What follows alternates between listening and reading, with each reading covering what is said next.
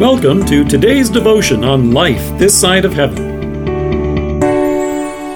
The word of God from 1 Kings chapter 3 verse 9.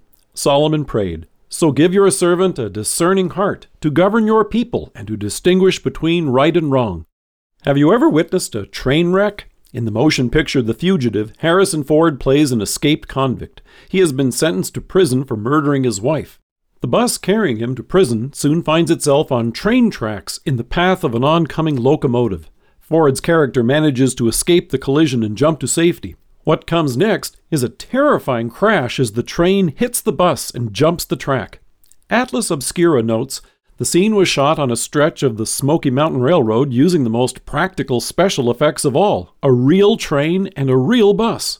The movie was made far before CGI effects became the standard in filmmaking, and instead of using miniatures, the filmmakers simply placed a full size bus in the path of an oncoming freight train and let physics do the rest. The bus was nearly torn in half by the impact, and the train was made to derail after the collision, leaving nothing but mangled wrecks in its wake.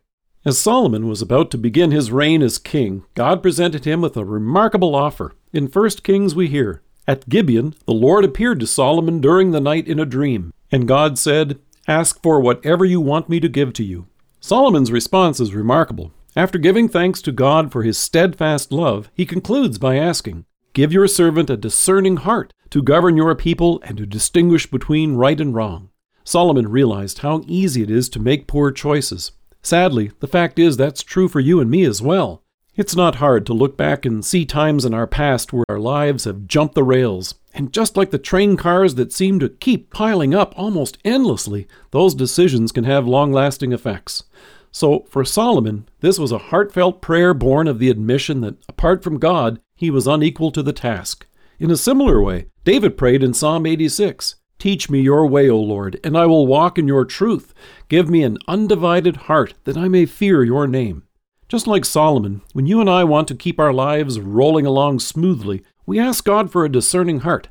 Like David, we turn to God's Word. We implore Him to teach us His way that we may walk in His truth. That's a laudable prayer as you and I step into this new year, and we implore the Holy Spirit to help us.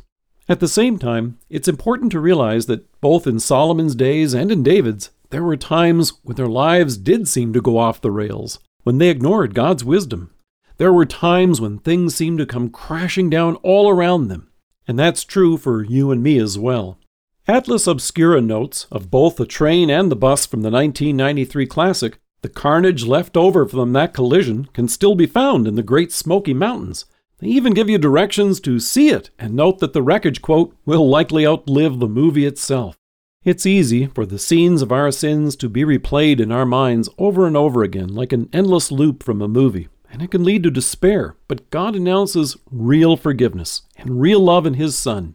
In His Word, He directs our attention to the cross, where Jesus in love bore the punishment for our sins, all of them. His mercy will outlive the wreckage because of your sin, because He has removed it, and His mercy is eternal.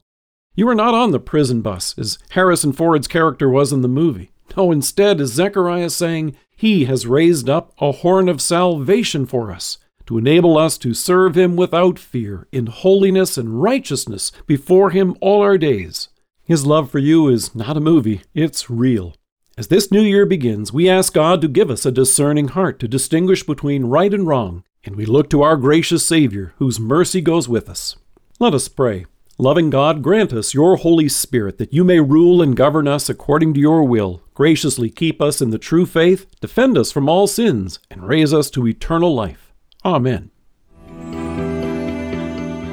Thank you for joining us. If you're listening to us by podcast or on Alexa, we invite you to browse the resources that are available on our site at lifethissideofheaven.org. God bless you and have a great day.